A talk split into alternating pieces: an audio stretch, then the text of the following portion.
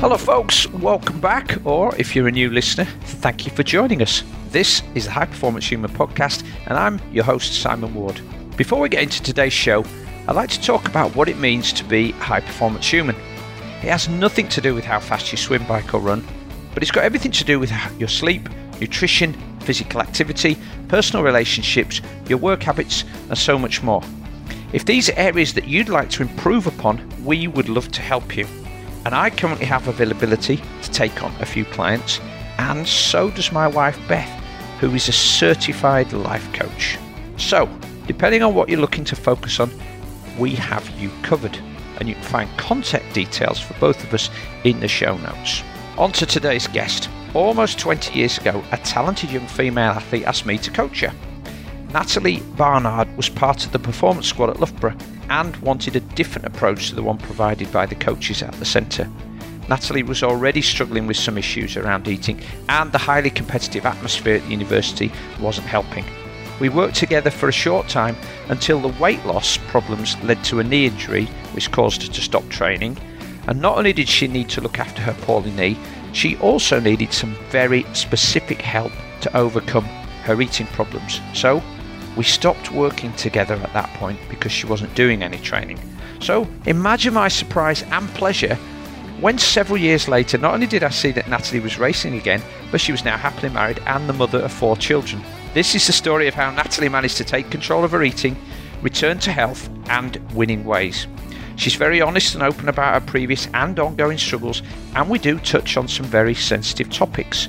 So if there's anything that you hear which causes you to have concerns about family members, friends, training partners, or club mates, please look out for the links in the show notes below, which will guide you to places where you can find help for them. Right, let's crack on and hear from Natalie.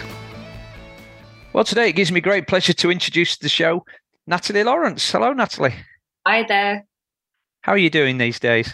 Yeah, good. Yeah, really good. Thanks. Obviously, I'm in the realms of uh, the six week holiday, so a little bit more haggard than I normally am. But you know, a bit like all of us, we're just sailing through, but paddling underneath.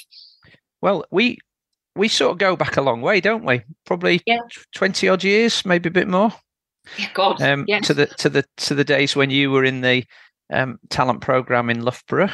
Um, and now here you are and you sort of dipped out of the sport for a bit which we'll come to in a minute. And then now you're back in a, a different guise but still at the front of the race. Yeah yeah. God that makes me sound old now. I feel like i'm more of a veteran. But um, yeah yeah it's been a long a long history um, like anything. The trajectory hasn't always been like that. There's been many a dipping curve. But actually i think that's probably the rich tapestry that hopefully now of I've learned, you know, I can give that back to the sport and other people as well as, you know, my own learning.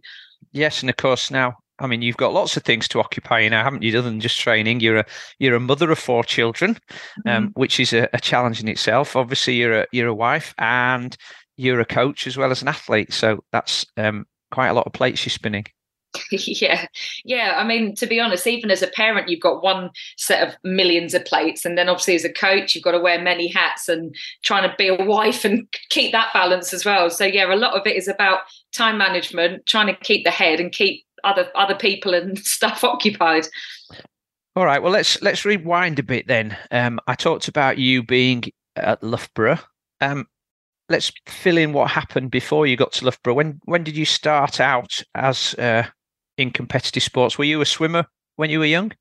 Yeah, so um, I I got to well, I was a swimmer from about age eight, and then I, I managed to move up the ranks um, with the potential to to make the national hundred meter butterfly finals when I was about I think fifteen, um, and I sadly knowing Ponds Forge, two lengths, 100 meters, I took on water on the second turn and just literally drowned the way back. So, literally, therefore, went my dreams of making any final. Um, kind of lost the love for swimming. You know, uh, I'm sure anyone that's a swimmer parent or a swimmer themselves, it's endless hours for very little gain in terms of speed. Um, and I just lost the love. So I, I ended up doing um, biathlon and biathlete under basically the school forcing me to do it for uh, for them. got talent scouted. Um, actually, at the same same year that Vicky Holland got talent scouted by someone within British Triathlon, and from there, basically, I've always said it. I've been thrown in at the deep end. I got straight straight onto a regional um, camp, and then they realised there was a little bit of potential there clearly, and from there it was just onto a funded program, and, and off I went. Yeah. So when you when you learn to uh, when you learn to swim at an early age, particularly as a triathlete, it's a it's a huge benefit, isn't it? You you see even these days most of the most of the best athletes had at least some sort of grounding in swimming, and uh, certainly you, you know swimming 100 meter butterfly is pretty hardcore even amongst swimmers. Yeah and, it's funny when i look at that i always i always knew and in my, my mind knew that you know I, I would always do 100 meters 200 meters. That was my discipline and I, I remember my my swimming coach actually said to my dad I think she's got potential for longer distance. And I obviously I had none of that, didn't want to do it, didn't want to put the training in. And here we go, swimming 3.8K. so 100 meter butterfly seems quite nice now. yeah, but I bet you still wouldn't want to do too many of them. no, no, no. It's a different type of hurt, that is. It's uh, short term and it hurts for a lot longer. So, what age were you when you started out at swim club then? Um, I started, I trialed at about the age of eight. Um, and, and obviously, um, I think it's the same now because my son is um, nine. I wasn't really allowed to compete until I think you, you, become nine years old with Swim England. So I just, I just did a lot of um, recreational and then regional stuff. And as it, as it progressed, obviously you, you kind of outgrow your little clubs. I went to a big club at Hatfield, which had a, a few big names there. Um, and then, yeah, just, just stayed at Hatfield, everything upped in terms of intensity and all of that. And um, from there, obviously, I transitioned into the world of triathlon. I always think the swimming's great if you if you're in it young because you, it's that time of life when children are developing, when they pick up motor skills really quickly if they're you know given the opportunity to be taught well and and repeat them. But also, there isn't a there isn't the same loading on the body as, for instance, running, and and yet there's a huge amount of volume that you do, and then a, a sprinkling of high intensity.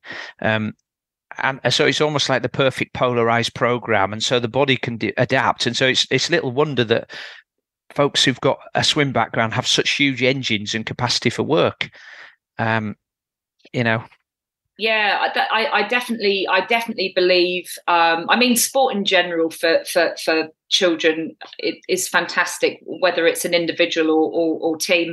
But i think uh, agreed with yourself especially with the likes of swimming you just develop this huge cardiovascular capacity that then you can transfer that mm-hmm. onto pretty much any sport. And and like you say it was it was it was actually testament how much of your body weight is protected and your and your bones are protected because actually as i transferred into more of a running background um, I actually ended up with um, stress fractures of my mm-hmm. of my um, uh, my shins just purely because I wasn't the only impact I'd ever get would be from a tumble turn, which is you know very minimal. Mm-hmm. To then having to carry and load my body and joints and move at the same time. So mm.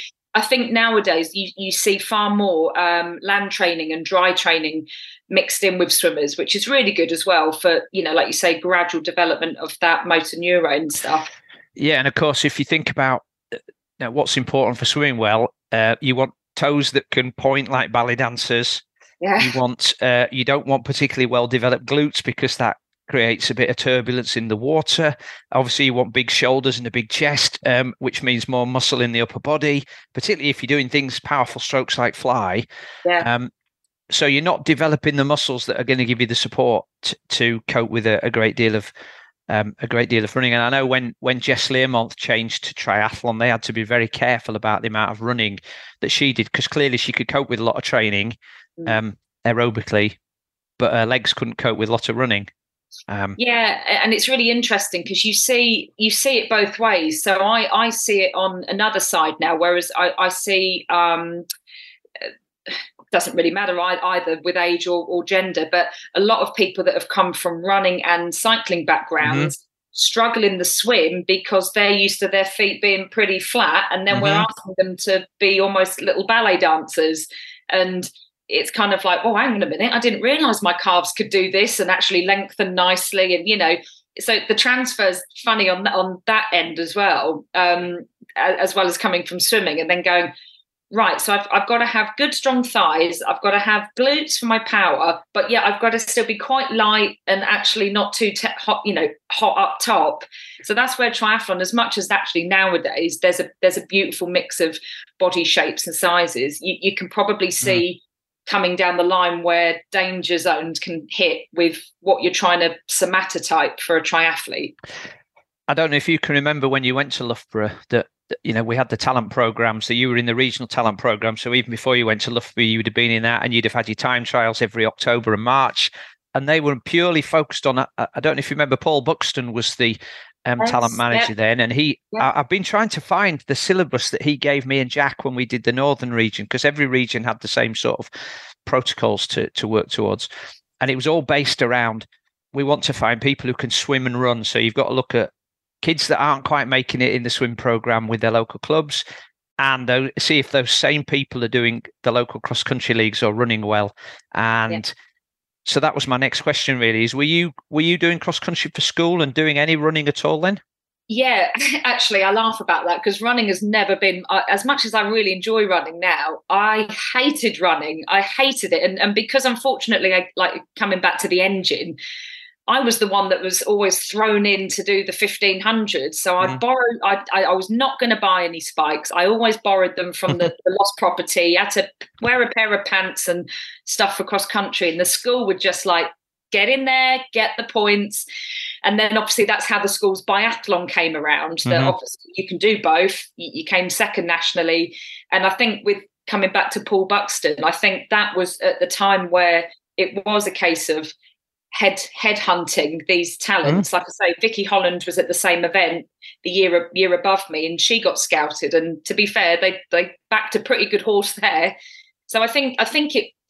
I understand their method of it, and I I, I do. Um, but like I say, I think now we can afford to look at you know the broader spectrum of things. You know, with yeah. even down to your cyclists, because mm-hmm. let's be honest, in elite training settings, a lot of it is about your road riders and how they handle bikes mm-hmm. because they're not in a draft, a non-draft setting, you know. And uh, uh, cycling transfers really lovely to running. And as we know, if they develop young enough, you can really get some pretty good swimmers out of them that will have a really strong back end anyway. Yeah, it was it was interesting when I chatted with Non Stanford that you know she came from a, a quite a high level of running, mm. and when we were talking, she said, "Oh yeah, but I did used to swim as a child. I, I, was pretty good at school, and I learned to swim when I was nine, and I was in a program until I was thirteen or fourteen. But then running took over. So she, even though she hadn't run a lot, uh, sorry, she hadn't done a lot of swimming." Um, when she started up with triathlon, she still had the basics to go back to. So she was yeah. probably ahead of the people who were coming from a pure running background. Um, yeah, yeah, and, and, and actually, there's a couple of girls that have quite good example. I mean, Beth Potter. Look at look at where yeah. she's come from. I mean, her swimming wasn't even.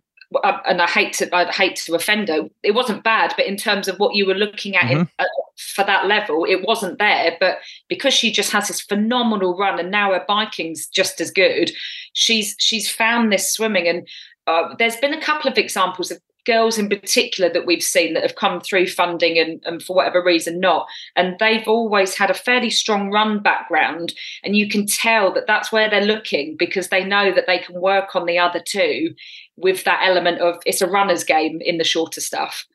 I think gwen jorgensen might have fallen into that category as well um, which yeah. is why she went back to marathon running eventually. But you know, she yeah. was always as long as she, if she was there on the bike with you, you needed to be worried. But you, obviously, you needed to try and make sure you got rid of her early on. I mean, Mo, Ma, um, Mola was a good example, wasn't he? Um, that if he was on the course that enabled him to keep keep in touch on the pack, he could bridge his way back up to the front pack, and then he'd be a danger on the run. I know that that was the tactic for for Brazil for Alistair and Jonny was to get rid of him um, swim yeah. as hard as possible and then go as hard as possible on the first two or three laps to get rid of him so he didn't pose a threat on the run and that's exactly yeah. what happened and it's interesting because actually um, I, I, know from my history of racing ITU that usually you'd find the Americans come from a swimming scholarship. They yeah. come from a swim strong background. But like I say, in some of the examples, like like her, like Gwen, it, it doesn't always ring that no. true, does it? No, no. So let, us talk about your time at Loughborough then. So um, you you which part, which region were you from? Uh, Eastern.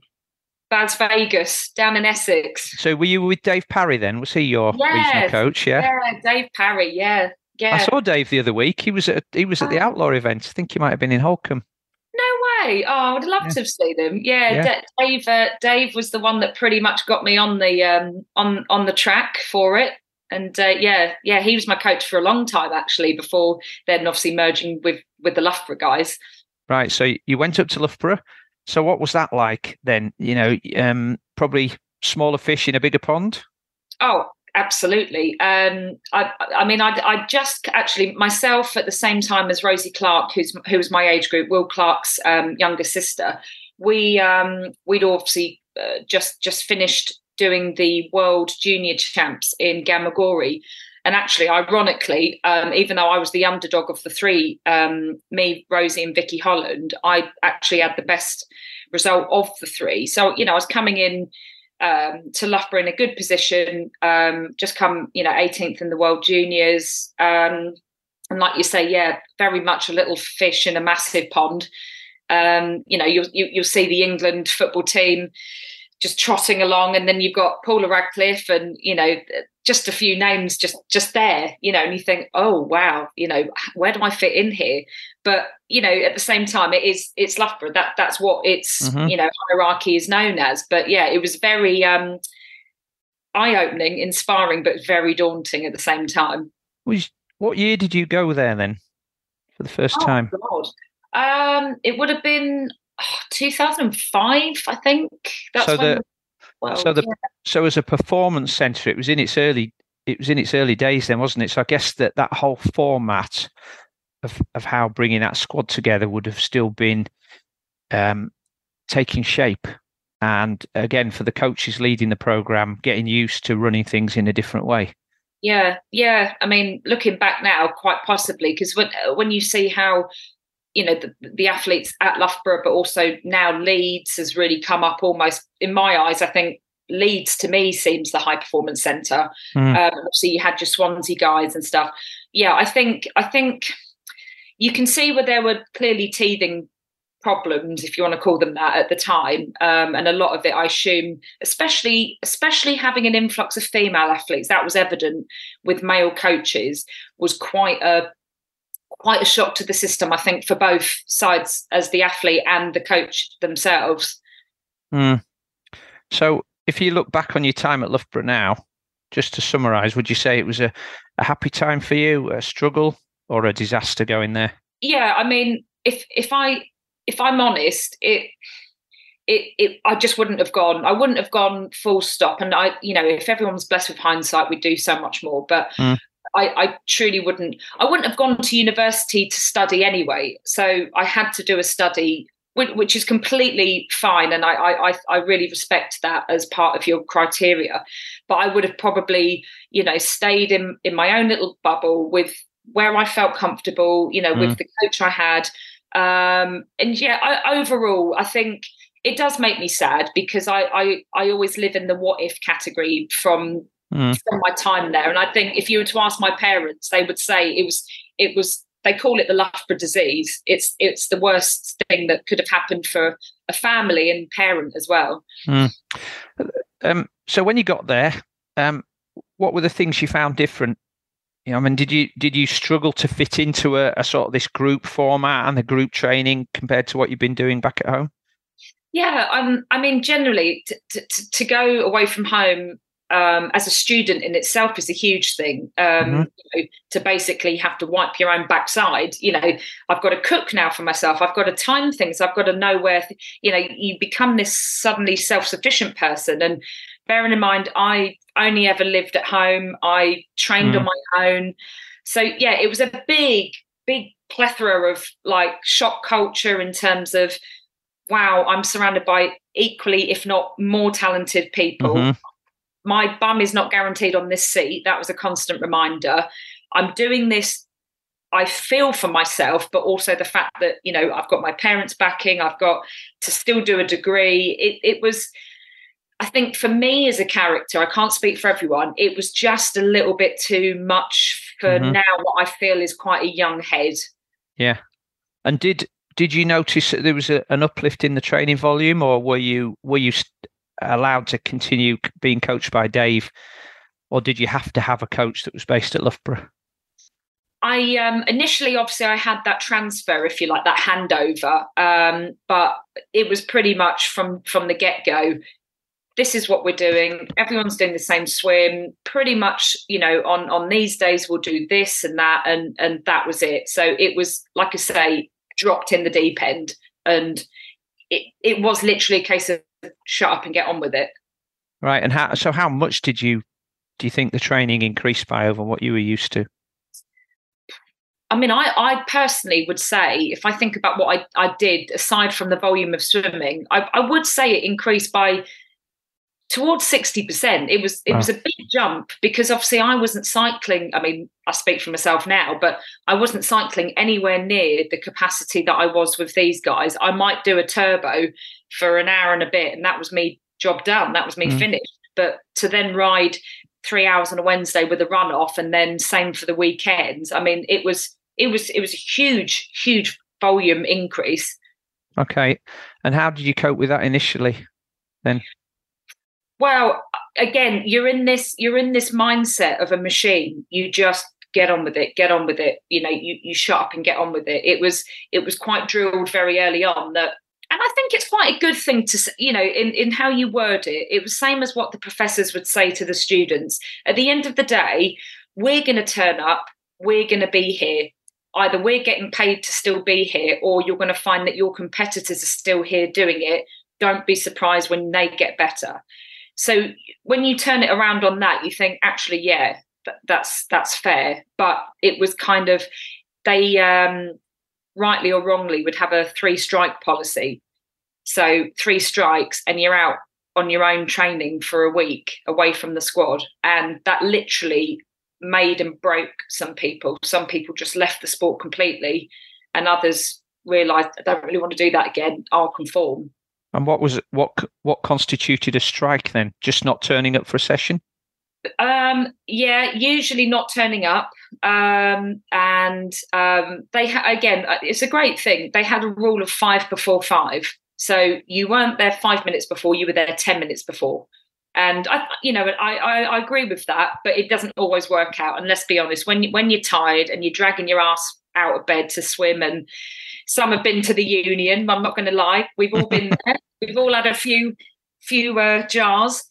You know, you, you, are not there, and you know, rightly so. You've you've got to set an example. Um, but like I say, it's just the mannerism that it was done, and like I think that's where we were all conveyor belts that we'll all just conform and we'll be the same in that way. Some were mortified by getting a strike. I, I was pretty mortified, but also didn't care because I could then do what I want on my own training. yeah. Whereas I'll, I'll use her as an example, but Rosie Clark got three strikes because that was Rosie. Rosie Rosie, bless her, will be late to her own funeral. And I know she won't mind me saying that. She is just not conforming on time. Mm-hmm.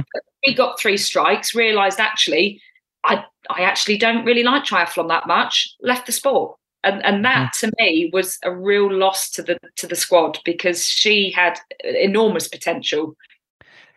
Yeah, I remember hearing. Uh, I, am sure that this is true of lots of universities, but to, particularly for Loughborough, where there's so much emphasis on sport and study, it's like the three S's: sport, study, and socialising. And if you're going to be successful, you've got to choose which two of those you're going to major at. So you're either going to be great at socializing, good at sport, or great at socializing and studying, but not good at sport. But you probably can't do all three of those successfully in that environment. No, no. And actually, I'd add a fourth S to that, and it would be strike. so if you did too much of the socializing, you definitely you were out on your backside. Let me tell you that. Did, Nothing's sacred in Loughborough. Did did the other sports have similar rules then?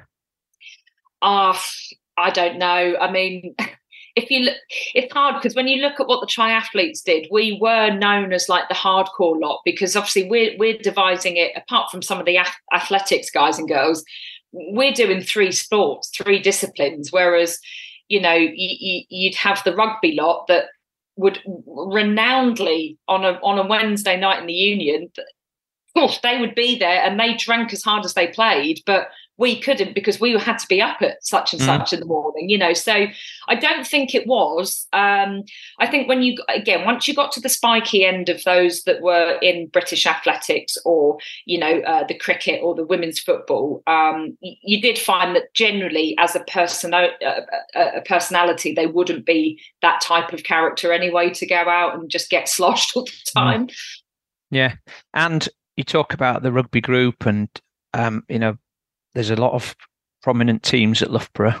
Mm. Um, did you tend to mix with any of the athletes from other sport, or was it bits like sort of tribes tended to stick together and not socialise outside of that bunch? Well, funnily enough, I was I was probably silver spooned at Loughborough because I um I didn't have the the regular halls um, display, if you like. I was in Butler Court, so I was in the sporting block anyway. So I I had on the on the bottom floor are always always men for safety. So you'd have some of the athletes, some of the triathletes. Second floor was the England football football team, women, um, and then our floor would have us gymnastics. So I was actually even surrounded by a, a real mix of athletes in my mm-hmm. block. So yeah, I mean to be honest, once once I ended up getting shunned from funding and and I joined the triathlon club for Loughborough I actually found so much more interaction with people um, from the athletic side, from the cycling, as well as you know those that wanted to do triathlon. So it was very much you know we were in our camp and in our lane where where and mm. when we needed it, but actually there was a good transfer that benefited us with training as well. So can you remember at what stage in your Loughborough um, years that we started working together? Yes. Um, so this would have been um, actually, I would say, the second to third year because I ended up getting an extension to four years, whereas I should have finished in three. And I was out of halls at this point because um, obviously I'd done my first year and I was at that point of meeting you. Um, I was quite still in the realms of in, in that eating disorder territory, but very much on my own in terms of training. Um, because I was out of the squad, out of funding, just kind of trying to find my feet within uh, the gates of Loughborough, if you like. So I was always, I always felt like I was, I was here, the squad was here, and I was just looking in to something I was once allowed access to. Mm. So, you know, you, you, just briefly touched on the eating disorder thing there, um, and it feels like when when we'd started working together, that life at Loughborough was already starting to unravel for you a bit. Um, but, and then it got a bit worse, didn't it? Um, so, can you talk about what, what might have been the triggers for that? Oh, yeah. I mean, the, the very, very first day, without any exaggeration, it was kind of like a, a once upon a time. Um, the very, very first session, walking on poolside with meeting the squad there and then. Um, and like I say, fresh back from Japan in a really good place where I, I felt I was in a good place. I noticed that um, where the British swimming have their strength and conditioning on poolside, some of the lads were going in and weighing themselves for the swim. And I thought, hmm, strange. Um, and then we were told, we being the new girls, um, me, Rosie, Vicky, Vanessa, Vanessa Raw, we were told to go and weigh ourselves. I didn't know what I was. I didn't know what a kilogram was. I didn't know anything. And I just naive, naively said, I think I was 56 kilos. And um, I remember the coaches sort of talking and nodding their heads, and and sort of not long after that session, they said, you know, not just to me, to a few of us. Um, we're going to put you in contact with the nutritionist here under the uh, English Institute Sport, um, basically to to sort your nutrition out, sort your weight in terms of the uh, the the the bioscience being that the lighter you are to a point, you're going to run quicker because you're carrying less, you're not using up as much oxygen, all of that science stuff without any thought of, right, is this going to be actually good for the athlete? It was just, again, a blanket cover of go and see a nutritionist, go and sort yourself out, and then let's see what the results do. And that was it for me. And being in that realm of it, it's that American at all cost, isn't it? You kind of go, if that's what I've got to do, if that's what's going to keep me on the squad better, beating these people, I'm going to do it, but I'm going to do it the best. And again, it's type A character mode of I'm going to do it, but I'm going to do it as quickly and as effectively as I can to be the best, even in that little bit of competition. Mm. And do you know how, whether the other girls felt the same? And so then it developed into a sort of like a, a competitive who eat, who can eat less, who can weigh less, who can lose more type of environment. Yeah, I think I definitely know. I definitely know that it was it was around us it was kind of like the unspoken so i was i was aware anyway because of behavioral and it became more more relevant to me on things like training camps and if we were to you know lo- i say sleep if we were to lodge with uh, another female it was very it was far more paramount then because you're literally almost living in their quarters of mm-hmm. who have disordered thoughts and eating behaviors and stuff. But uh, the secretive nature of eating disorders are that it is exactly that. It's very much secretive until you physically see the outcome of it. Mm. I did a podcast with Pippa Woolven, who formed the Red S Project, and she talked about when she was at um, college in the United States and on the running team.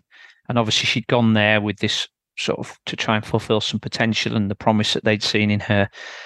But but feeling like the girls were all talking about, you know, what have you eaten today? Have you really eaten that? I'm not eating that, and and it it becoming quite a toxic atmosphere, um, which which she found quite damaging. Um, she was very open about that. Do you feel? I, I don't want it to seem like I'm asking you leading questions where you can Uh, so, but I'm also interested to get an insight into just how these things sort of snowball and and, and can lead to some quite I don't know whether you'd say unnecessary, but sort of some unpleasant situations. And we have seen it in other sports as well, haven't we? More more recently. Yeah, I mean, again, it's it's very much a living. You are literally living in the pockets of these people. So, you know, you would hear you would hear that one one of the athletes who was a male actually before I'd I'd gone and joined Loughborough, he he was um, anorexic and he was literally on on death door. He was there, and mm-hmm. his his last thing was that he didn't want to eat anymore. You know, and luckily he's come out and made a, a recovery and. So it was there, and, and again, living in the quarters of the um, runners, you could tell and you can hear it and you can see and you could physically see there was a girl that had come from my um my area of where I live and I saw her just diminish into this little person and a little bit of me found that competitive because you're in that environment of Jesus they're actually performing and this was the thing you would find that those that I'll use example Vanessa Fernandes eating mm. disorder mm. Mm. gold medalist you kind of go well, she can't be that poor and it can't be that bad for her if she's doing that. You know, there's an example as well of um, a, a, USA time trialist. She she speaks freely about having an eating disorder, but again, because I was seeing the some of the other girls in the squad that I knew were either secret eaters or not eating, and again, particularly highlighted on camp, they weren't eating, and you think, right, clearly their bodies can do that, so I'm going to do that Mm. And it's and it, and it's that whole thing of you know, and again, I'm, I'm sure they won't mind me saying it because it's been spoken about. But Holly Avil, huge talent, such a such a huge talent, and lost to the sport again at such a young age because of this focal point of eating and weight and body and not even how the body looks it's mm. it's it's how the body would perform and you just get to that lockdown and you go can't do it. I either go that way or I go that way. And that's how you see them leave the sport or become incredibly ill. And it's it's just it's uh, sadly it's rife, but it's good that again we can open up the channels of conversation. Yeah, I mean, maybe this speaks of a different era and one where we're a bit more knowledgeable now. And I certainly don't want listeners to feel like we're pointing the finger at coaches and saying, well, they started the ball rolling and they should have used different language and been more empathetic and understood that. I, I think perhaps we've all become more aware of of how these things can just get out of hand and yeah. you know again in that competitiveness and that competitive group it, it's you can give something a bit of you know you can give a fire a bit of fuel and then the fire gets to the point where you can't control it anymore yeah. um and uh, again perhaps you know almost 20 years ago we weren't quite as aware of the the devastating nature of the outcomes of this on on not on some not just on somebody's performance but on their health and their mental health. Um, yeah and again it, it's it's very easy like we've mentioned with even organization decisions on things it's very easy for us to go this was your fault this was your doing. Mm. and i always live by that you can take a horse to water you can't make it drink. Now that could have been said to me in the same context, but I'm a different personality or I'm a different headspace. And as you saw, not everyone went that way. You know, Vicky Holland got the same treatment, got the same nutritionist. She's a champion. You know, she didn't go down that park course. I do think as well, it, it's down to that individual, what's going on with them, how they're driven. And again, I kind of say that you almost have to be quite you have to be quite driven to have an eating disorder. Mm-hmm. And you use that in a really great way, hopefully once you come out of that. And I feel I've done that in terms of I've fought some really dark patches, but I've kind of still fought it. But if I can transfer that to a positive in other aspects of life, you're indestructible. You know, and it, it definitely leads down a path if you want it to to to greater things and better things. So uh, again, I'm working from memory here. You were training on your own. I know that was hurting you a little bit, um, mm. but you were training on your own, but you were losing weight, and then you developed a knee injury, didn't you? Which was due to losing muscle in your adductor, and that meant you didn't have the stability. And then, so at that point, we almost had to call a halt to training and and do something to help you with your health. Um, yeah. So yeah. you went off to see a, a psychologist who specialised in sports and eating disorders in London. Yeah. So t- talk about. I mean, firstly, how did uh, you know? Were you at your wits' end at that point, or did it did it feel like slightly demeaning to have to go and seek medical help for something? It's a hard one because again, I, th- I base that purely as me as the as the individual. I, I am stubborn, as as much as I hate to say it, I am stubborn, and it's that whole you know I think even with my parents, my, my dad in particular is quite old school. You know, I would say to him, I think maybe I need to speak to someone that I, I think I'm depressed and I think maybe I need to go on you know some form of medication just to help me and you know my dad's response was well you know just just open your curtains i was like it's not as easy as that. And mm. I was fortunate in the terms of having still the British um, medical background uh, support through through triathlon. I was able to see this lady, and um, even with my parents' backing, I was able to see um, psychotherapists through Bupa. However, um, what really drove me to kind of using that as my dissertation piece was the distinction between being um, and forgive me for saying Joe Bloggs, but for, for being Joe Public with an eating disorder versus an athlete with an eating disorder. Mm. I was I was Joe Public with an eating disorder, and I'll never forget one of the psychotherapists I saw um, started the explanation of why why peacocks have elaborate feathers and why monkeys have breasts is to attract another mate. And I thought I have I have no idea where this is going, and instantly I shut off. I shut off and I, I cried and I, I left. And another one uh, actually weighed me, which was just the worst thing to do. Weighed me and actually said to me in front of my parents at this this consultation, "But you've got a lovely figure." And I thought, this this this is where there's a huge and there still is a huge gap in in the market of the sporting reasons for eating disorders and red S mm. because it's not what we see on magazines. It's not what Victoria Beckham was doing and not doing. It's in aesthetic sports or where the weight is a factor in terms of aesthetics or movement or, or whatever and there's there's still not enough research i feel in the qualitative data of actually interviewing these people probably because of the shame and the hidden mm-hmm. nature that eating disorders bring and and yeah that that to me was really paramount in my want to do things like this and open up that conversation and say it's completely different to, to what we see in the public's eye of an eating disorder to what we see in an athletics point of view. Um, I've often wondered, and out loud sometimes, and maybe that's got me into trouble, about how many athletes are involved in endurance sports and using the sport to hide in eating disorder or disordered eating by by using the by using that excuse, well, if I'm lighter, I'm going to race better. And it's what my coach wants. And well, everybody else is lighter, so I need to be competitive. And but but in the eyes of the people they're talking to who perhaps aren't that educated about that that situation that particular situation, it's like, oh yeah, okay, well that makes sense then. You know, you could talk to a Tour de France cyclist who says, Well, I need to be I need watts per kilo of six point five if I want to win the Tour de France. And so I need to lose these three kilos. And you just go, Yeah, great, that's it. That's what it yeah. takes to be a champion. Um, and I, I, don't know if you've watched the latest Mark, the Mark Cavendish documentary, but um, you know if you haven't, you should do because he talks he talks about this um, refreshingly and openly, and you can see how it affects men as well. Um, yeah, yeah. Yeah, but, yeah. I mean, red, red, S is a thing with men as well. This is what mm. I'm looking into as well. It's a big thing across the board, more so, and again, more so covered by women, but it is it's a thing in men as well.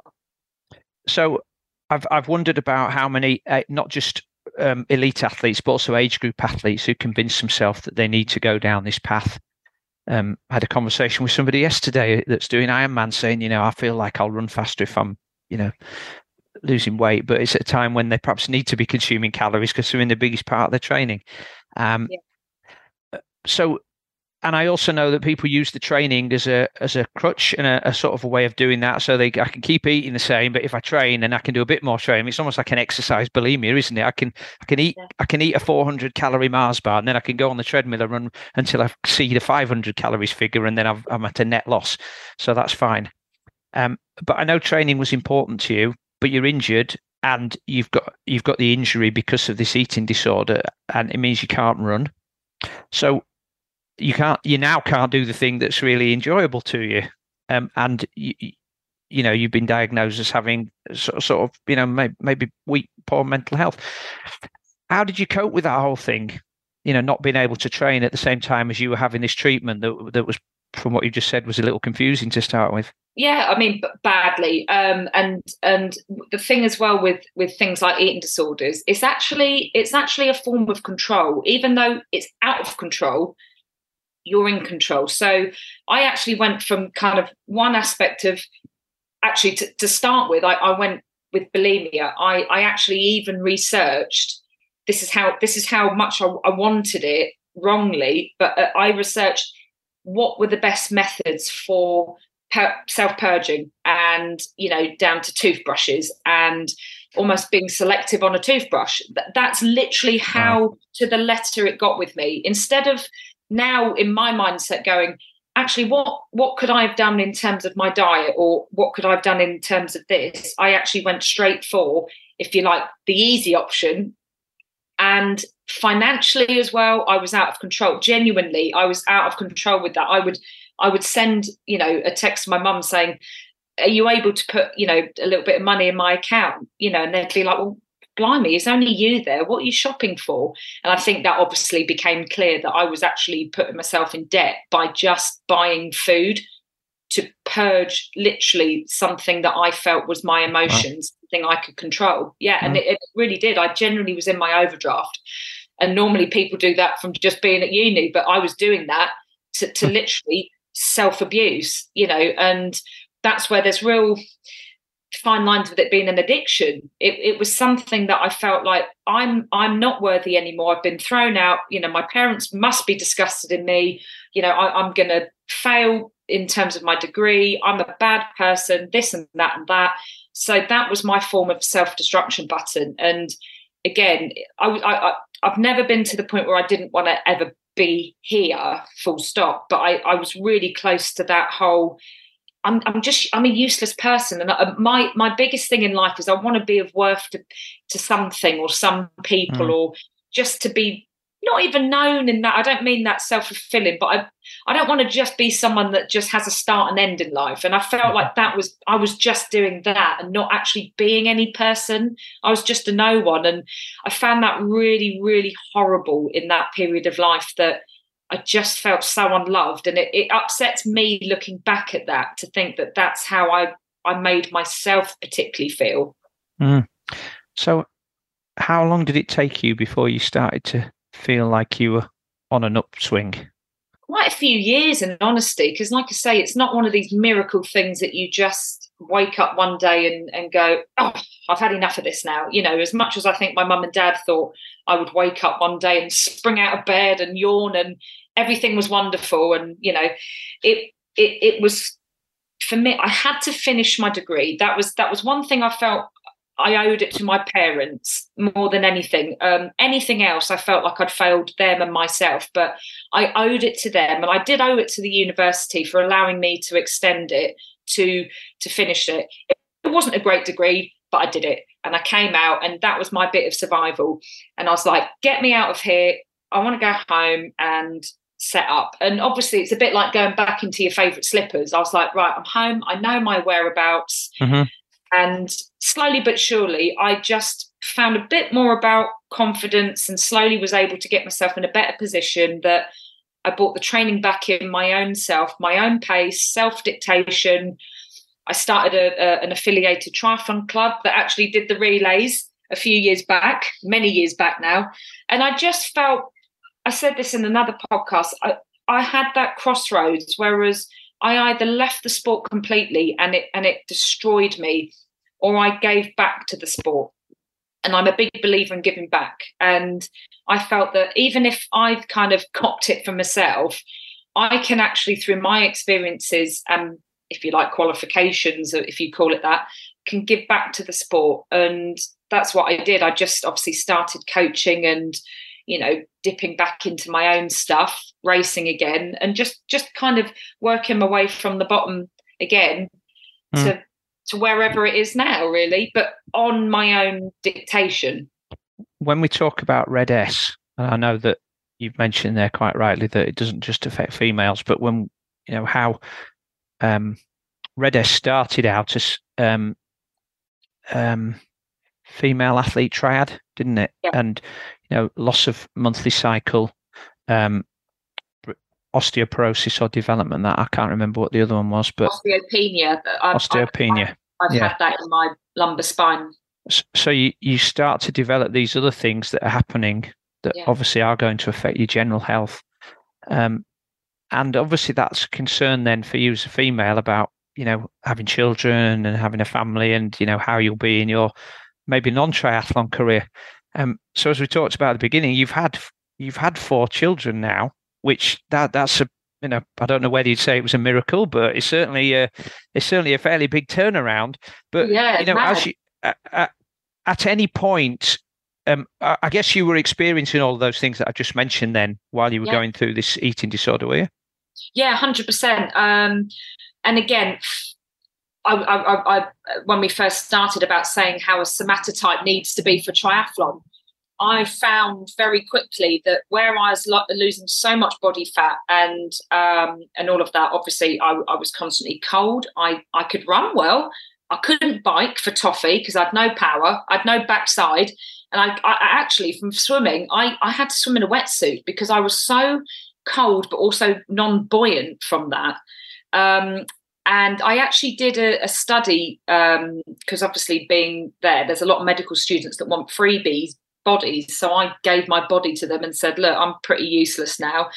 Test me out. They did a DEXA scan, which is for your bone mass um, and, mm-hmm. and all of that.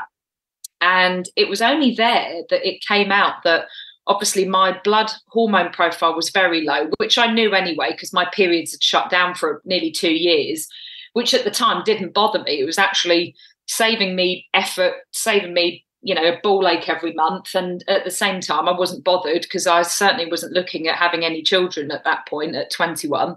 Um, but they also found that I had osteopenia, um, so and brittle bones in my lumbar spine.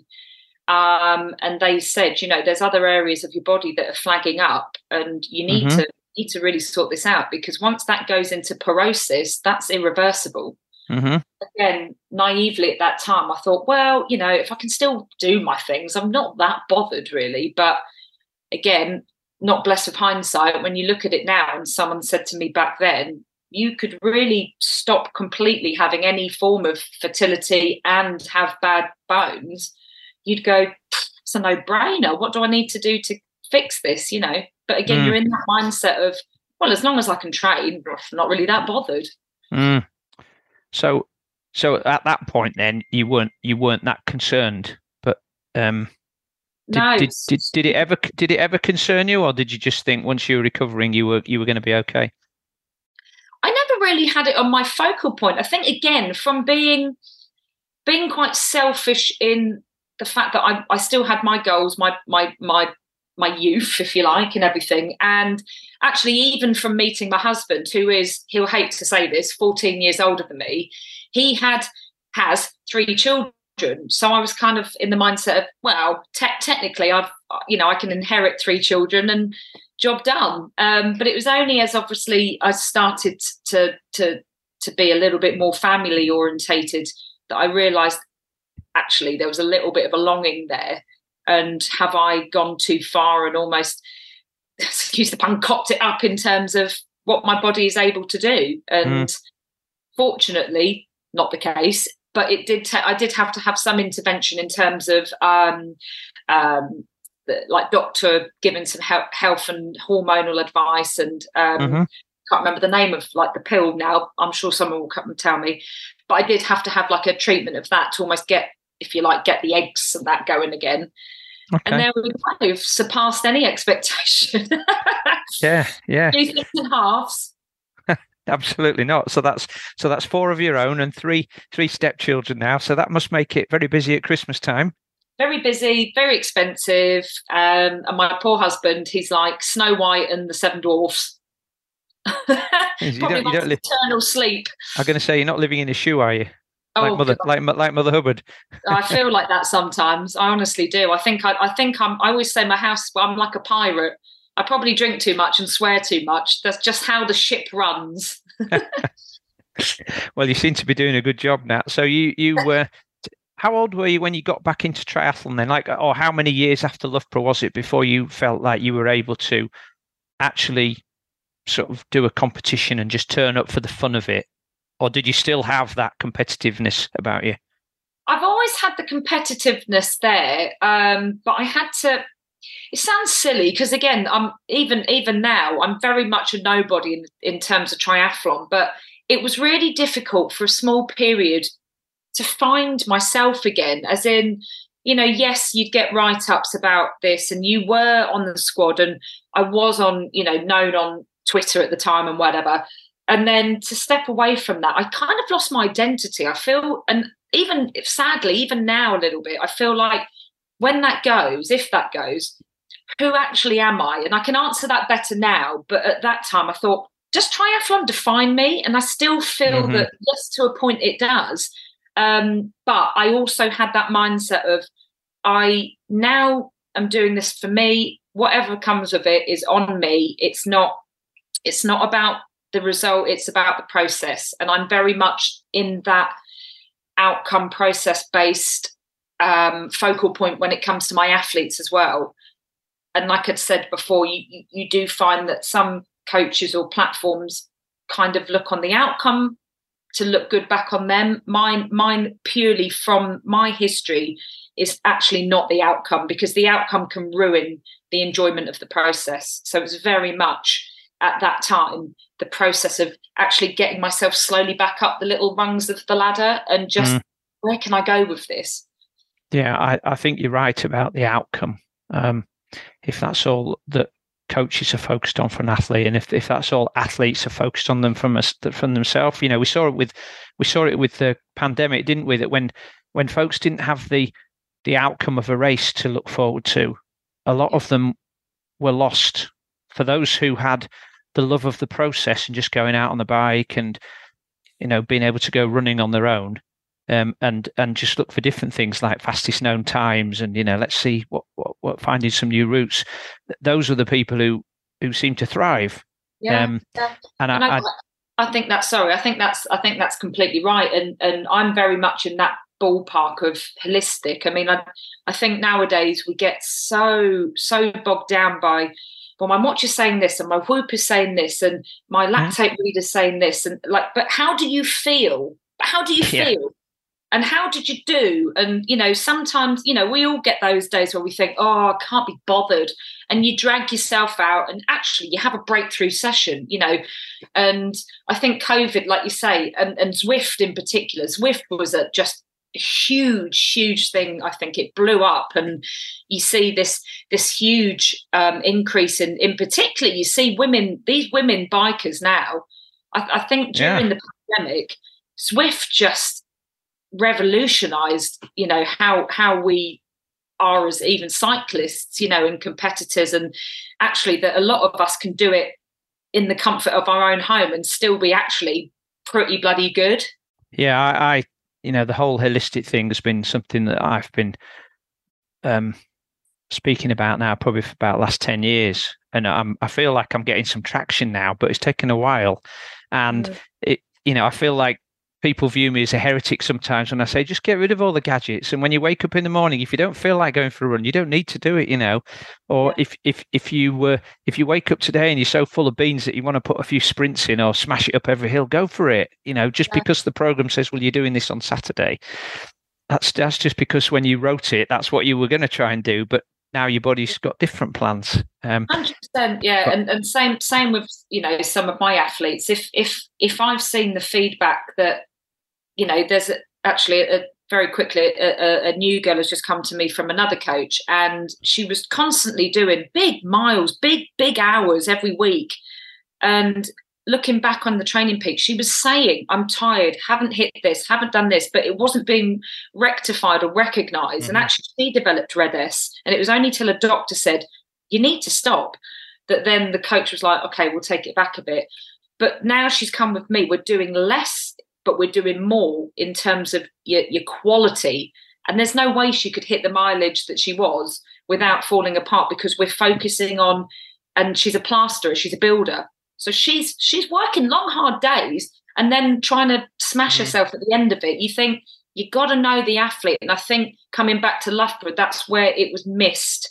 We were all seen as just this conveyor belt of literally these these casted, molded athletes that we all thought the same. We all swam and biked and ran the same and we all functioned the same. And and it it truly isn't like that. Whether you're at the top end or whether you're at grassroots, same in education. We all do things differently. No one's reinventing the wheel with triathlon and training. Mm. It's just for me, again, from a coach point of view, how does that person work? What's going on around them to make them get the best out of you as the coach, but also the plan. I had a guest on the show a few weeks ago called Gordo Byrne. Gordo's been around in triathlon a long time. Actually, got himself right up to the very top of Ironman. You know, coming second in a couple of big events, um, and then took some time out to have children and raise a family with his wife. Now he's come back into the sport as a fifty-plus athlete, and he's been sharing some of his wisdom on podcasts. One one of the phrases I really liked from him was that people don't often overtrain, but they are oh they do overlive. So back to your point about the lady that's a plasterer. You, people you might think overliving is well being out partying, going to bed late. It's not. It's just all the stuff in your life plus all the training means the cup's overflowing.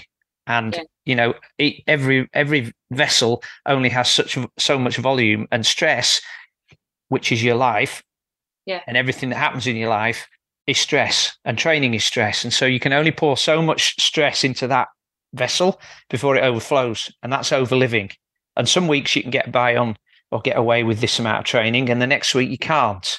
Um, and managing somebody's life, like you you mentioned, is something I think a lot of coaches don't do. And they don't have conversations with people where they're asking them, So, how do your legs feel today? Are you fatigued? Are you sleeping well? How motivated do you feel to train today? Because for me, if somebody really likes riding a bike or going running and they're now saying I can't be bothered, that's a red flag.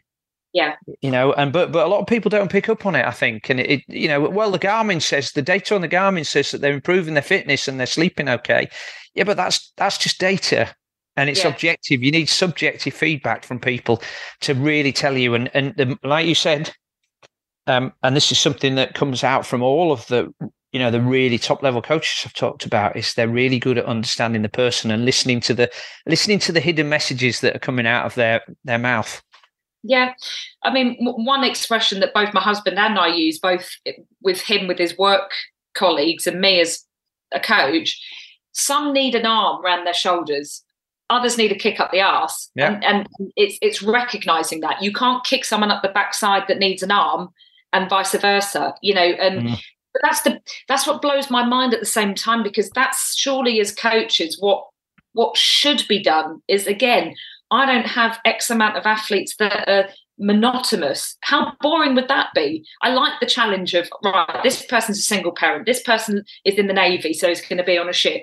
Like i like that difference but it's it's very paramount. And again I go back to autocracy, and I found that that was very much poignant in the camp at Loughborough. It was very much just do it. Don't ask any questions. Just do it. Trust the process. But mm. you, you, very few places in the world can work like that, you know, and you definitely need that two way because how how how can you have that understanding without that conversation? and that feedback from both sides to get that you know the best out of not just the athlete but the coach as well you know i very much doubt that we'd have seen the success we did from Alistair and Jonny Brownlee if they'd been told exactly what they had to do because you know as personalities I know that they wouldn't have stood for that and I feel like at the, at the time they were coming through they also had two coaches who understood that and were uh, allowed that allowed them that autonomy. And I know that didn't sit some well sometimes with the the the, the folks that were higher up at Loughborough, but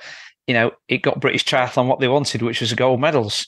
Um, yeah, and like I say, they had a lot of faith in in Glenn Cook, and and again, he would come on camps, and sometimes you'd kind of hear the, oh well, why can't our coach come on? But it worked for them, and like you say, if that's what works, and that's you know, I'll mm. never forget when we did when we did Japan all of us had like your generic toast and whatever for breakfast. And I remember Ollie Freeman and, and Brownlee and that they they um they ordered rice. They're having rice at like two in the morning.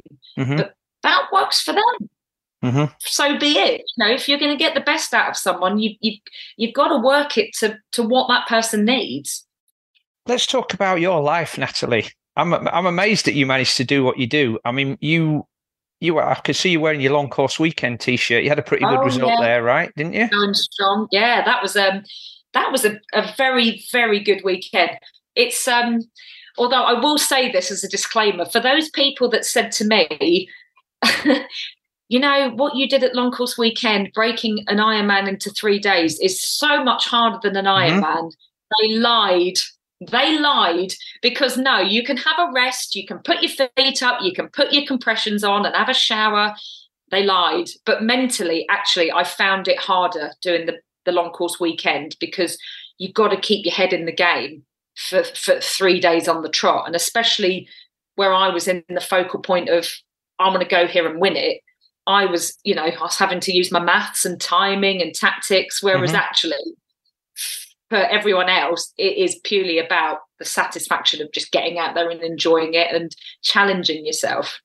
I think most people speak from their own personal experiences, don't they? So maybe, maybe folks who are less conditioned than you, Nat, probably would find it um, harder starting again rather than just keeping going on the run. Um, yeah. But you were so you backed that up then with um, with your victory at Outlaw. Yeah, yeah. Wow, mad, mad. And again, I came off the long course and I thought, I'm not sure I can put that together in in three. And you know, it's that whole case of well, you have to and you can.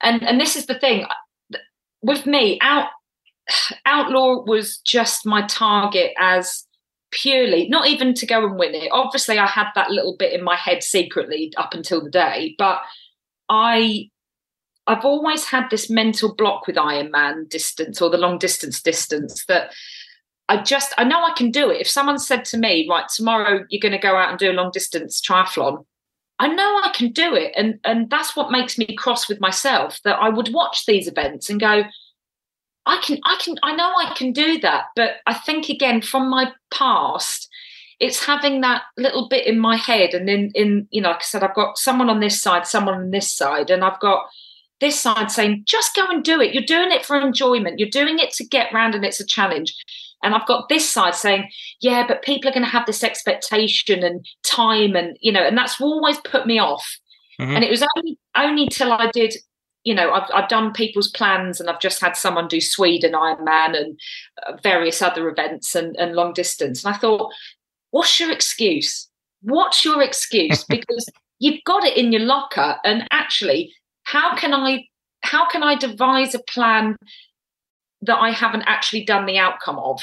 And that was it for me. I was like, you're going to have to just go, go and do it. Just go and do it. And I think that's the best way to do it is to live it. And I can honestly say, yeah, this did this, this went wrong. I, I found that my personal experience of this and that. And you know, I can now say, I've done it. I've done it. And yes, I will do it again after two days of saying I never would.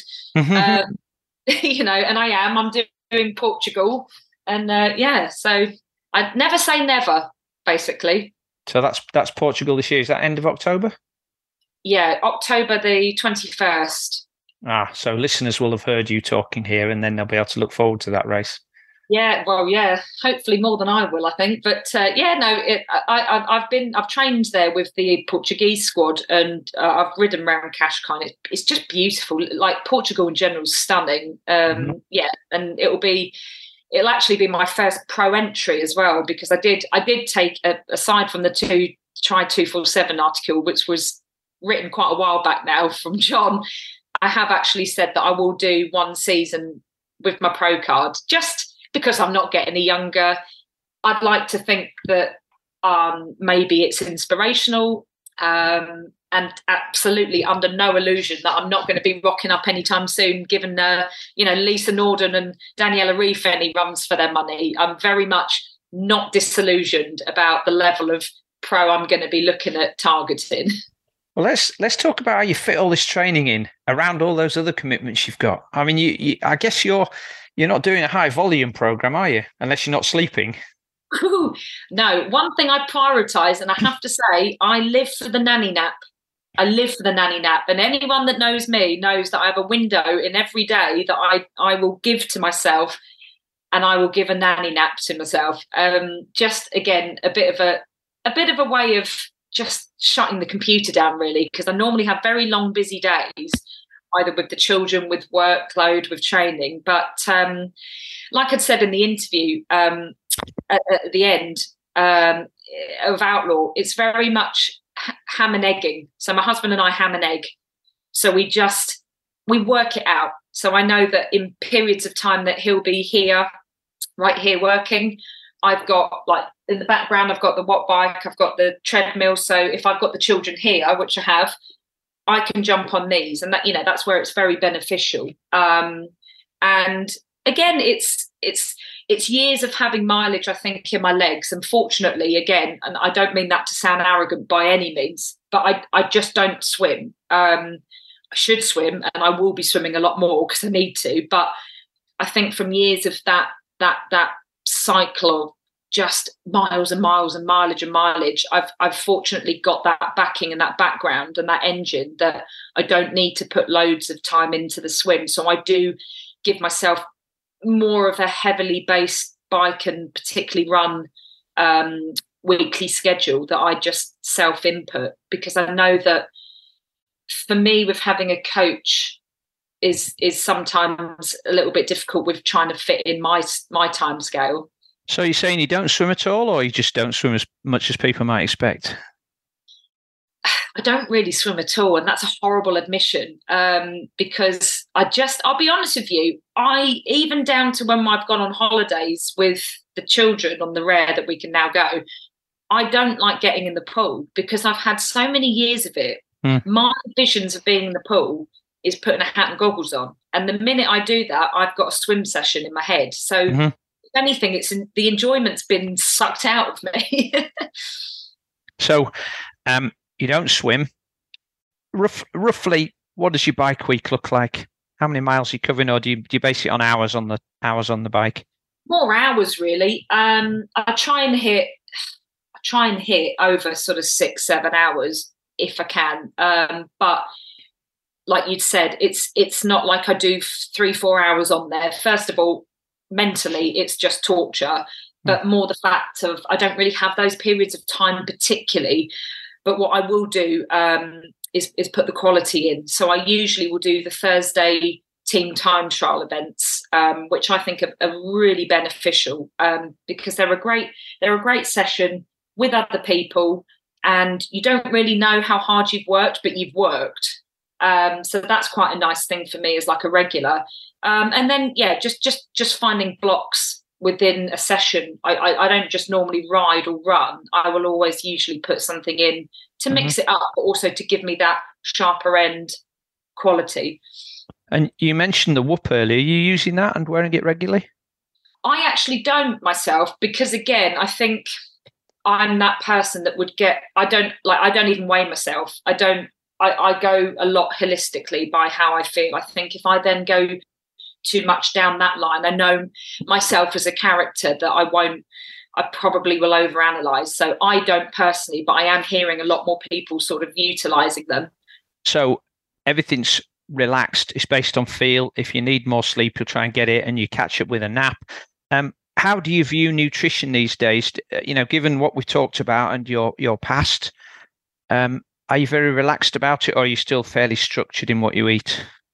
I'm I'm quite a creature of habit, um, and again, I think this is something else that's been sort of not discussed, but hopefully will be discussed more. Um, and, and, we see that again, not just in in athletic populations, but also in the general public, is orthorexia. So again, it's not a very mm. well used term, but if I'm honest, I think from looking at what the description is, I would probably say I sway on orthorexia in terms of I, I will eat the same thing. I'm a very much creature of habit and I will almost have the same thing every day. As boring as that sounds, that's just where I sit. And and I do still I am still quite strict, as in I just try and beat myself from myself, as in I couldn't I couldn't go and have let's say a burger and chips after an event as much as I absolutely earned that and calories wise and stuff I can.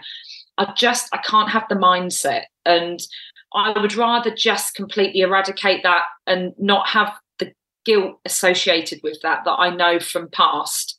So I don't fully believe the eating disorder is ever going to completely be eradicated from my life, and I, I, I struggle to believe that with anyone. But I control it instead of it controls me. Mm-hmm. So I'm I'm I'm more of a picker, but they do say little pickers have big knickers. I've never, never, heard. I've never heard anyone say that. So, not? No. Well, normally, if you think about picking mentally, having picky bits and tapas, you think, "Oh, I've only had little bits," but actually, mm. if you put it on a plate, you've actually probably had a meal and some. So they say little pickers actually have big knickers, but luckily I burn my, uh, my I burn mine off. I think, but um, yeah, I, I, think for me mentally, um, the apple, for example, I had to really fight myself to have two jacket potatoes and a whole tin of baked beans, which for most people is like, what's the problem? But because of the sheer amount of it, and I, I just had these thoughts in my head of, you can't eat that. Like, this is almost like a red area. You can't eat this. I had to really just almost shut myself up and say, you need this you've got a really long day tomorrow this mm. is just a dip in the ocean you know and even down to even down to nutrition on the day of the race you, you I simply defy anyone that can have an eating disorder and, and, and get through something as fast as an iron distance or long distance Ironman, whatever, because you need the calories, but you also need the mindset to allow yourself those calories. Mm. So that's where I really have to change it. And instead of training to eat, I eat to train. Mm-hmm. Wow, it's, it's interesting the strategies that you've had to employ just to manage that situation, really. Yeah, and and that I mean that's that's not just been born overnight. That's come through a lot of things, and actually even even from my pregnancies, and particularly now I've got children that are in earshot and can hear and read and understand things and whatever. I'm very mindful that I've, I've got to portray this as well to them about, you know, healthy eating. You eat the bad stuff to eat the good stuff, and vice versa. You know, balance. And I'm very mindful of wording of things. You know, mm-hmm. I, I say in front of them, I'm having a fat day," because stuff like that very quickly implements in, in especially little ears. Mm. Uh, it's um yeah it's something to be very mindful of i think and that that's the same with coaching just just certain wordings and how you deal with you know certain topics i think you've got to be a bit mindful of. Yeah yeah you absolutely have. I was just thinking then as you were talking about you know the parenting skills that that is the same as coaching is how you word things um, little phrases little throwaway phrases that you might use. Um, i i learned very early on not to talk about weight or weight and linking weight to performance with athletes male or female. Um, yeah. and if i felt like somebody had an issue with their nutrition that might be limiting them from achieving their goals, I would always ask them how they felt that they could, you know, make the gains that they wanted and see what they came back with. Occasionally they would say, Well, I feel like I could lose some weight. And that would then give me the opportunity to ask them other questions. But I never wanted to feel or wanted them to feel like I was the one that was suggesting that this is the path that we need to go down. And yeah. I feel like um, that's become even more important these days. I, de- I definitely don't want to be associating having a six pack and being super lean with being fast. I can always remember Dan Plews telling me um, when he was in Leeds, he said, Yeah, I've, what I've learned, say, is that if I'm this weight, I'll run well, but I won't cycle or swim well. And if I'm this weight, I will swim well and cycle well, but my running's a bit slower. But triathlon's a compromise, a bit like you talked about with having stiff ankles for runners and floppy ankles for swimmers. Triathlon yeah. is a compromise, and sometimes you you know what you think is the idea will only suit one one aspect, and it and it's and it's more than just that. And I, I think one one thing I do feel. Um, I don't know how you feel about this, Nat, but one thing I do feel when I listen to coaches talk and when I listen to some athletes talk is they will, for instance, I'm going to ask you about strength training in a minute, but when I hear people talking about strength training, they'll say, "Well, there's no evidence it's going to improve my performance." You know, I'm not. There's no evidence I'm going to get faster, and and that's right, there isn't. And as much as I'm a big fan, I'll agree with that. But let's put the human being first before we put the athlete first. Strength training might actually help you to increase your muscle mass, which as an older person is probably a good thing. It'll help with balance and coordination and stability. It'll probably help you be more re- resilient and robust. It'll help with your metabolism. So there's there's now we've ticked eight boxes of how it's going to help you become a healthy human being. And actually, if you in nearly every case, athletes that are healthier tend to perform better as uh, you know in their sport. Um, yeah. Whereas whereas if you're not healthy, it's going to be very difficult for you to get the outcomes that you want. Um, and I do think coaches tend to talk about, well, there's no evidence is going to help my athlete, but you're not, you haven't got an athlete in front of you other than for a few hours a week. You've got a person in front of you.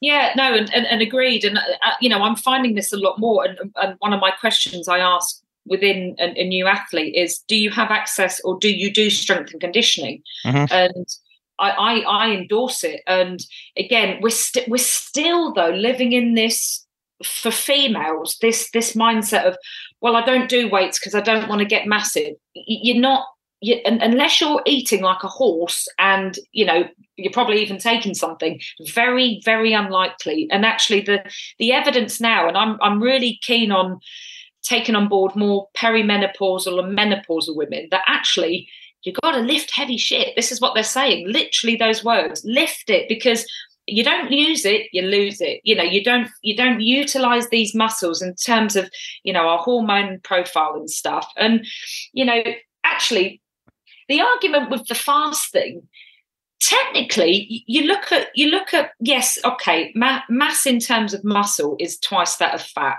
understood. But if you can actually recruit more muscle fibers of the right type, then actually yes, you could go faster because you're you're strengthening and recruiting these areas. Mm. Um, you're injury reducing.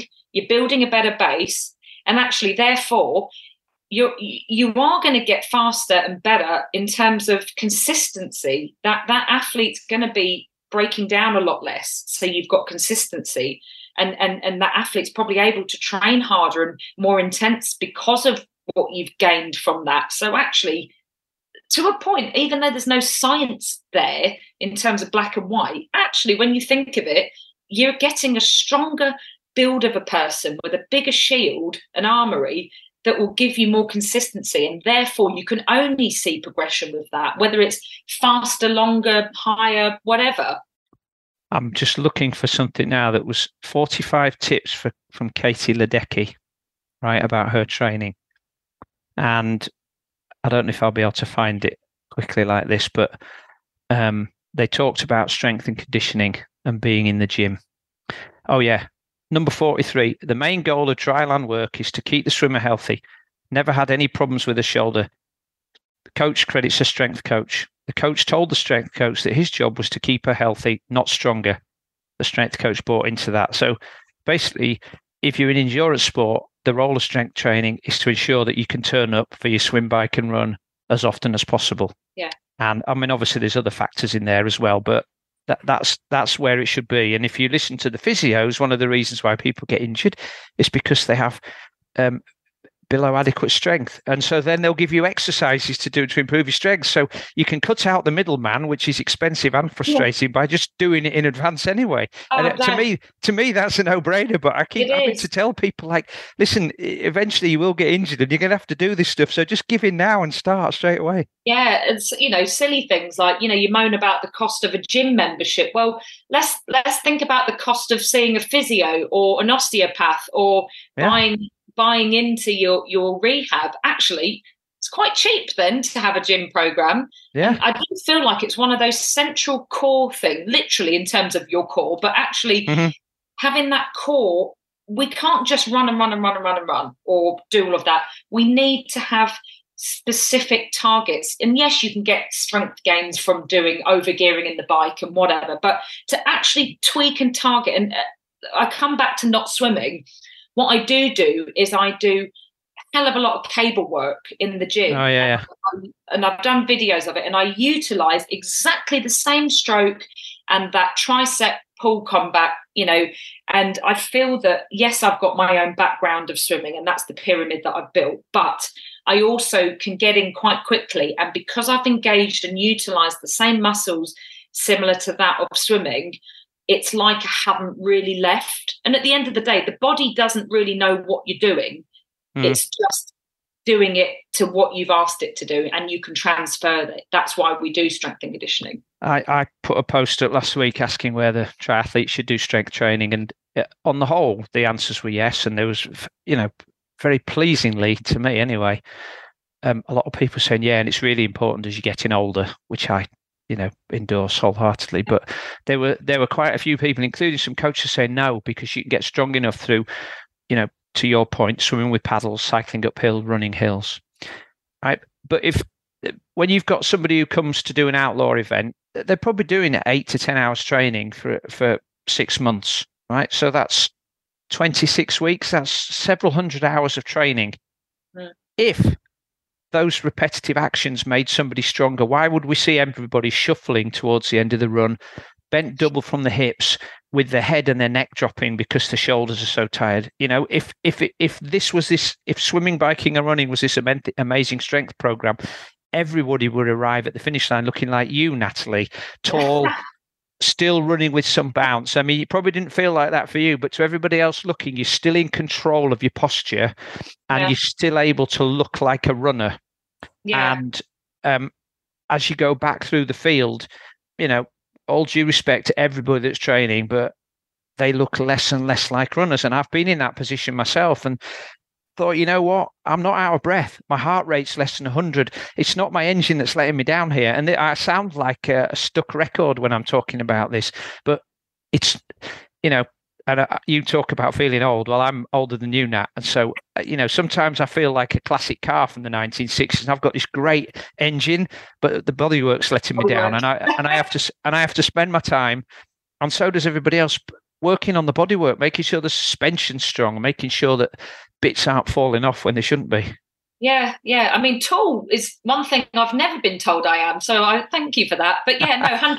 it, it's almost like if you look at the trajectory of time from Homo sapiens, where they then start to stand, That's almost yeah. like going backwards in Iron Man. You kind of have those yeah. and then they just go slowly backwards, don't they? I, I might get, yeah. And, I might get an in. I might get an infographic drawn like that about the. Yeah, this is the this is the evolution of man. This is the devolution of a triathlete. That's it.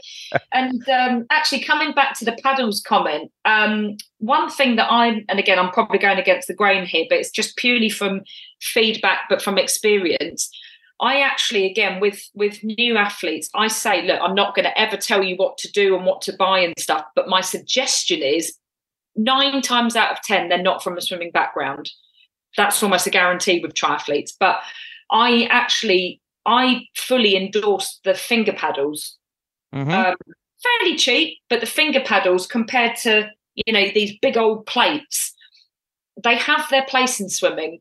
But at the same time, if you've got someone with poor technique, bad stability, low cadence anyway, and certainly don't use the end phase of the pull stroke, for me, those paddles are as good as in the packet Mm-hmm. because mm-hmm. they're they're going to slow that athlete down anymore. And again, I'm finding rotator cuff issues, and it's again, it's it's just the fine tweaking of stuff, and that's where again from experience i can just suggest it i can't make people do it but i mm. suggest it and I, I, found that that's been quite good in terms of injury reduction in in, mm. in, in swimming anyway yeah good point I, I I agree with you about having small paddles. Definitely, I've seen a lot of athletes using these big dinner plate size things and thinking, well, if you've got perfect technique, that's great. But if your technique's poor, yeah, you know, then it's a bit like trying to run pulling a sled. You know, you never see anybody running with very good technique for long pulling a sled, and in the end, they adapt their technique to be able to pull the sled. But yeah. that's that's not what we want as a runner. So, no, um, I think eh, you, you're right. It's a tool, isn't it? And if the tool is used in the right way to develop something, but it shouldn't. That that whole thing is if all you've if all you've got's a hammer, everything just becomes a nail. yeah, um, yeah. So true. yeah, so um, I've I've loved the conversation. That you've been really open and sharing, and I I thank you for that. And I'm really appreciative, particularly when you're talking about your own um, problems around um, your eating disorders and your recovery from that. It's really, really, really useful. Um, and and uh, hopefully that there'll be some listeners, whether they're going through this themselves or um, seeing it with friends or colleagues, uh, uh, are at least able to maybe identify the symptoms and point them in the right direction. And we will share some of the red. I'll share some of the RED-S links at the end of the um, at the end of the show in the show notes. Um, but what I'm interested in now, now you talked about going to Cascais. You're going to do the Ironman um, out there. Um, you're going to. I see you've got some nice ink work on your arm there. Have you got space for an M dot tattoo? Oh, I don't know. My husband's got one. Um, I don't know. I'll have to get the outlaw one as well, though, won't I? I'll have to do both. One on each leg. I saw every. I saw, I saw, I saw lots of people coming across the finish line with a an M on one calf and an empty calf, and thinking, well, you need to finish that off, mate. Yeah, yeah, um, may, yeah, maybe because I've never, obviously, I've never gone into the whole M dot with the thought of getting that. And my husband no. said, you cannot, if you know, it's a half. You can't get half an Iron Iron Man or whatever it is. He said, you know, you've got to do a full and get it done. So, I think, uh, to be honest with you, I think again, just getting round will be enough for me, and hopefully doing it justice on my first sort of debut, if you like. But um, yeah, again, I, the biggest thing for me, and I've made that very known to myself first and foremost, is one, I've chosen to take the license. Two, I'm under no illusion that I'm I'm very much a second, third tier pro. And three, I've got to still remind myself why I've done that, why I'm doing it, and that I I I'm doing it for me. I'm not doing it for kudos. I'm not doing it really for monetary wise. I'm just doing it because it's an opportunity. And I feel like if I can use that to my advantage to support and inspire other people, mm. that, that to me is job done. Well, you know, as coaches, we're in a privileged position, aren't we? Because um, we're we're influential. Maybe not to a huge degree of people, but certainly the people who are in our little tribe and in our little environment and community.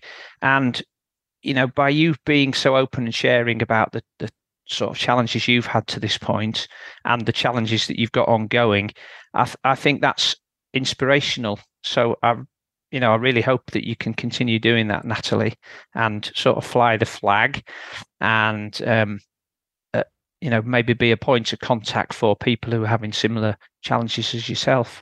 Yeah, absolutely. And I have found, uh, you know, which is um, exactly what I, I, I, want is that I've had you know a couple of again more females come and say you know I've I've struggled with RED-S or um, someone's daughter actually is is struggling with um, fertility from anorexia and stuff and I it's never it's never a burden to me I'm I'm always on the other end to mm. just try and give what I feel is just honesty and, and support there because it is a very lonely it's a very lonely disorder and like i say it's very secretive and and apart from the obvious traits that i can detect and see from people or physically see it's still a very taboo subject and again mm. it's it's it's for us as coaches parents friends to know the right way about it because it's it's a very it's like eggshells and it's just knowing that person and how to approach it without kind of sparking anything you know Mm. And that's that's still a progress, and you know that's that's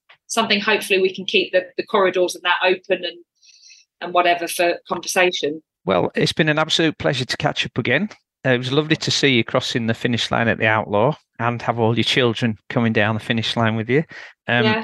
And, and be there with you afterwards and sort of looking up at you with such pride. So that that's always a lovely thing to see. So please keep up the good work. Um, maybe we'll pick up again next year and find out how you've gone on in your journey as a pro athlete. And yeah. and hopefully it won't be too long before we see another outlaw finish line. Yes, yeah, definitely, definitely. You've got outlaw. Is it X next? Uh, yeah, in a couple of weeks. Yeah, brilliant. Yeah, I'm in Belgium this weekend for the European age group, so that um, that'll be nice to have a little trip abroad, minus the kids. you know, you've got to do these things to to get a, a good uh, ticket away from the kids. You Sometimes have well. good good luck with all that, Nat, and, and thank you for being here today. It's been a great conversation. Great. Thank you, Simon. Cheers for that. Thank you once again to Natalie for being my guest on the show this week. I really enjoyed that conversation. It was great to catch up with Nat, and we did talk about some very sensitive issues, so I'm really appreciative of her openness and honesty there. Now, if you heard anything that has raised some concerns, as I said earlier on, we have put some links in the show notes below. Please do seek those out uh, because it will give you some guidance on some experts who to talk to and maybe ways in which you can approach the subject with those folks. Okay, to make sure you don't miss any one of my episodes in the future, please go to iTunes, search for High Performance Human Triathlon Podcast, and click the subscribe button. And if you've got time, we'd love it if you can leave us a review on Apple Podcasts because they do make a difference to our rating. Please also keep in mind our partnership with Precision Fuel and Hydration, which gets you a 15% discount on your first order. And in the coming weeks, you'll hear from one of their team of experts sharing some of their latest insights or answering your questions. So, on this last point, if you have a sports nutrition question you would like an answer to, please send it in to me via beth at thetriathloncoach.com and we'll get back to you with an answer and maybe you'll hear it aired on this show. So, for all of those things that I mentioned above, please make sure you check out the show notes where you can find links not only to RED-S but also to Precision Fuel and Hydration and that lovely discount that I talked about. That's all for this week. Thanks once again for being here, and I will see you for sure on the next episode.